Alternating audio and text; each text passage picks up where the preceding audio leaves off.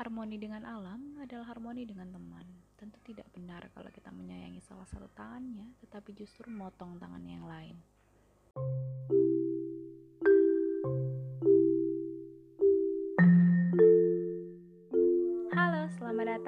Ruang Baca Puan Podcast.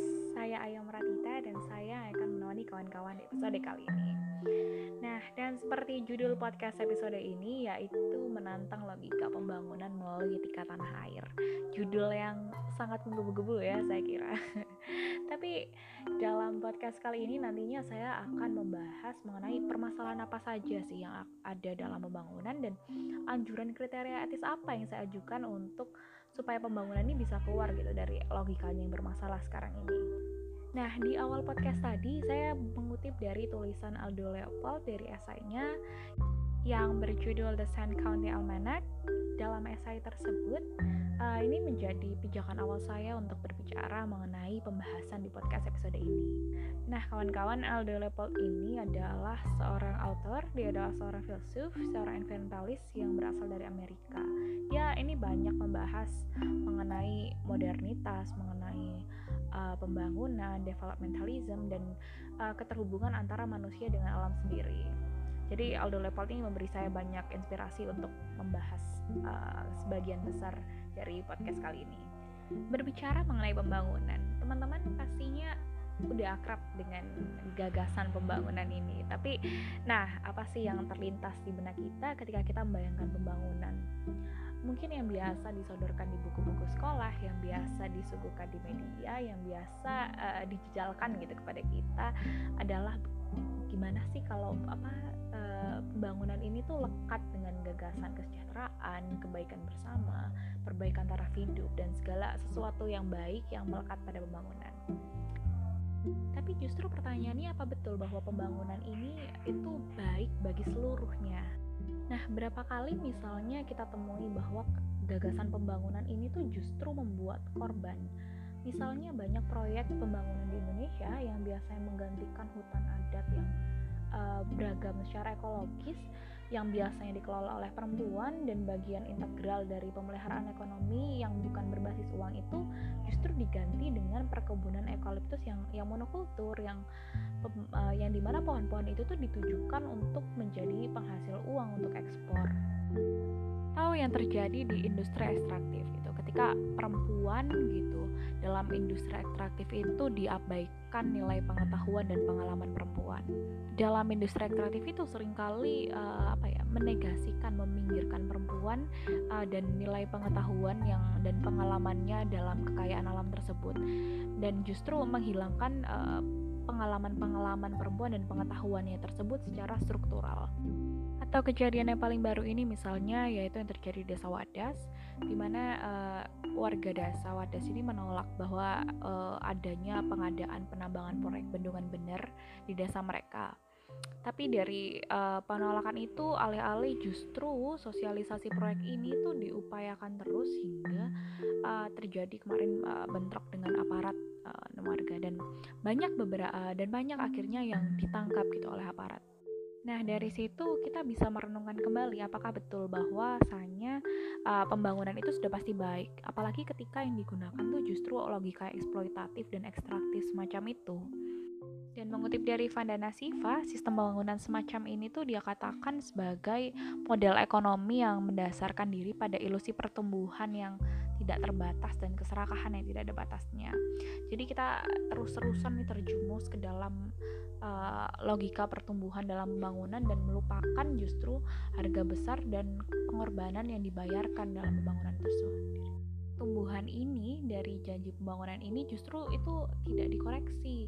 Dan ya dampak-dampak negatif itu justru terbatalkan gitu dengan dengan gagasan bahwa pembangunan ini sudah serta merta baik gitu. Dan akhirnya siapa sih yang menanggung dampak yang menjadi korban dari pembangunan ini? Ya biasanya perempuan alam terus uh, kelompok-kelompok marginal lainnya. Sementara pembangunan ini tetap di tetap dipahami sebagai sesuatu yang baik Nah, untuk mengetahui bagaimana sih kriteria etis yang uh, bisa mewujudkan kebaikan dari pembangunan ini untuk seluruh komunitas, saya ini berpijak dari uh, gagasannya Leopold. Nah, Leopold ini menulis esai yang berjudul The Sun County Almanac, esai yang ia tulis pada tahun 1949. Esai yang kurang lebih berangkat dari keresahan yang sama mengenai pembangunan, yaitu bagaimana sih kalau uh, logika modernitas, logika perbaikan dalam pembangunan itu justru merusak gitu. Dan kembali ke kutipan awal tadi, uh, Leopold ini juga resah sih bagaimana kita tuh mengambil hanya kebaikan dari alam dan justru merusak bagian yang lainnya uh, mungkin sedikit miris ya ketika kita membayangkan kalau esai yang ditulis uh, untuk menjawab persoalan di 72 tahun lalu uh, juga tidak terselesaikan gitu ini hari ini. Nah, tapi uh, saya kira gagasan Leopold ini bisa menjadi pijakan awal bagaimana sih kita bisa merumuskan kriteria etis bagaimana yang uh, kita bisa uh, memahami akhirnya pembangunan itu menjadi sesuatu yang baik. Uh, jadi singkatnya Leopold ini memperluas gagasan etika dengan dia tuh memasukkan bahwa komunitas biotik yang non manusia, bagaimana hewan, bagaimana tumbuhan, bagaimana tanah, bagaimana gunung, bagaimana hutan, sungai, uh, lautan itu uh, sebagai uh, sesuatu yang menyeluruh satu kesatuan yang ia sebut sebagai land Leopold ini tuh dia tuh mengkritik itu kehidupan modern ini. Kenapa ya dia tuh nggak memedulikan aspek alam sama sekali? Kenapa kok dia justru berusaha sih memisahkan manusia atas alam dan memandang seakan manusia itu berbeda gitu mempunyai kuasa yang lebih dan bernyali besar atas alam logika semacam ini adalah logika yang sama yang kita gunakan sekarang di mana kita uh, pembangunan-pembangunan itu masih saja gitu uh, mengorbankan alam, mengorbankan perempuan, mengorbankan kelompok marginal lainnya yang kita pahami hanya serta-merta sebagai sesuatu yang baik. Sementara dampak-dampak negatifnya itu terbatalkan begitu saja gitu karena ada gagasan uh, perbaikan dalam pembangunan gitu ada perbaikan taraf hidup, gagasan modernitas yang dipahami serta-merta sebagai sesuatu yang baik pernahkah nggak sih kita bertanya bagaimana uh, logika eksploitatif, logika pertumbuhan dalam pembangunan, penyeragaman uh, bentuk kema kemajuan dalam pembangunan tuh asalnya dari mana? Sebagai negara terjajah, mungkin Indonesia tidak bisa ya melepaskan dirinya dari pengalaman-pengalaman kolonialisme kemajuan pembangunan yang ada di Indonesia ini uh, dia tuh diindikasikan dengan adanya cara hidup baru seperti gaya perkotaan, kemegahan modern, uh, industri, pembangunan industri, gedung-gedung yang bertingkat itu diseragamkan melalui cara pandang kolonial. Dan ketika memahami etika tanah air untuk menjawab persoalan dan permasalahan logika dalam pembangunan ini, terlebih dahulu kita harus menanggalkan mengenai uh, gagasan besar mengenai pertumbuhan dalam kemajuan pembangunan ini. Jadi uh, kita tuh uh, harus uh, meletakkan gitu uh, bahwa pertumbuhan ini uh, bahwa pertumbuhan dalam kemajuan pembangunan itu serta merta sebagai sesuatu yang baik.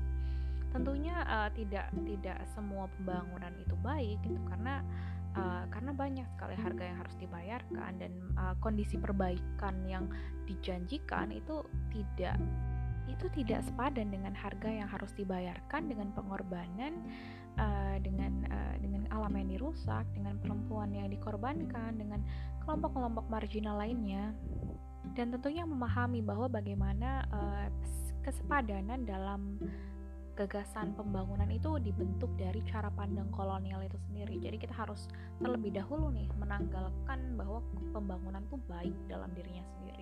Uh, kita harus mempertimbangkan konsekuensi-konsekuensi yang akan dibentuk dari pembangunan dan terus dalam prosesnya itu uh, apa saja yang dikorbankan, siapa saja yang dikorbankan itu kita harus lebih lanjut menilai hal tersebut. Nah dari situ juga kita tuh diberi semacam pengertian bahwasanya manusia ini tuh juga bagian integral dari alam loh dan bahwa kita ini juga memiliki tanggung jawab moral atas alam sehingga pembangunan yang kita uh, lakukan itu harusnya juga mempertimbangkan alam itu dalam pengambilan keputusan moralnya.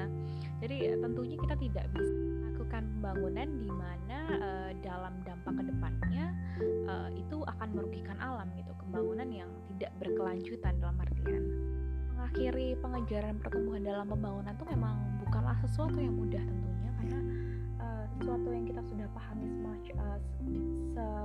sebagai sesuatu yang baik dan bagaimana logika ekstraktif dan eksploitatifnya itu sudah kita internalisasi, sudah kita pahami gitu secara luas. Dan, selama lebih dari tujuh dekade gagasan mengenai pembangunan ini dimunculkan ke global, uh, kita tuh sudah terjerumus kepada gagasan mengenai pembangunan tuh yang keliru, yang uh, kita mengedepankan bahwa kemajuan uh, kehidupan modern yang kita kejar tentunya apalagi di masa pandemi dan masa krisis yang sulit semacam ini menjadi pengingat buat kita bahwa logika pembangunan yang kita pahami sekarang ini tuh memang logika yang ekstraktif, eksploitatif gitu. Karena bahkan di masa krisis sekarang ini pun kita masih uh, dipaksa gitu. Kita masih harus dijejali dengan gagasan pertumbuhan pembangunan. Jadi ya saya teringat gitu dengan salah satu pernyataan Zizek gitu yang dia dalam bukunya The Pandemic itu uh, dia menyatakan itu dengan tegas bahwa tugas moral kita selama pandemi ini ya meringankan kesengsaraan satu sama lain dan bukannya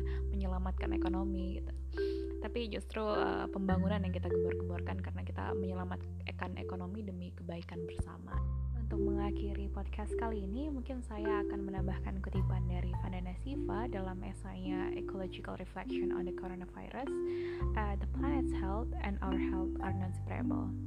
Yang mungkin kita bisa pahami bahwa akhirnya kesehatan alam, kesehatan planet, kesehatan bumi itu adalah kesehatan kita juga. Jadi uh, dalam gagasan pembangunan tentunya kita tidak boleh melupakan tanggung jawab moral kita kepada alam. Terima kasih kawan-kawan sudah mendengarkan podcast saya sejauh ini. Dan saya harap teman-teman bisa memahami apa yang saya katakan di podcast kali ini dan teman-teman mungkin bisa mengambil eh, satu atau dua pelajaran gitu mungkin dari apa yang saya bahas di podcast kali ini. Mungkin bisa menjadi pancingan untuk diskusi, pantingkat untuk bahan obrolan. Semoga kita semua selalu dilimpahi kebaikan dan sampai jumpa.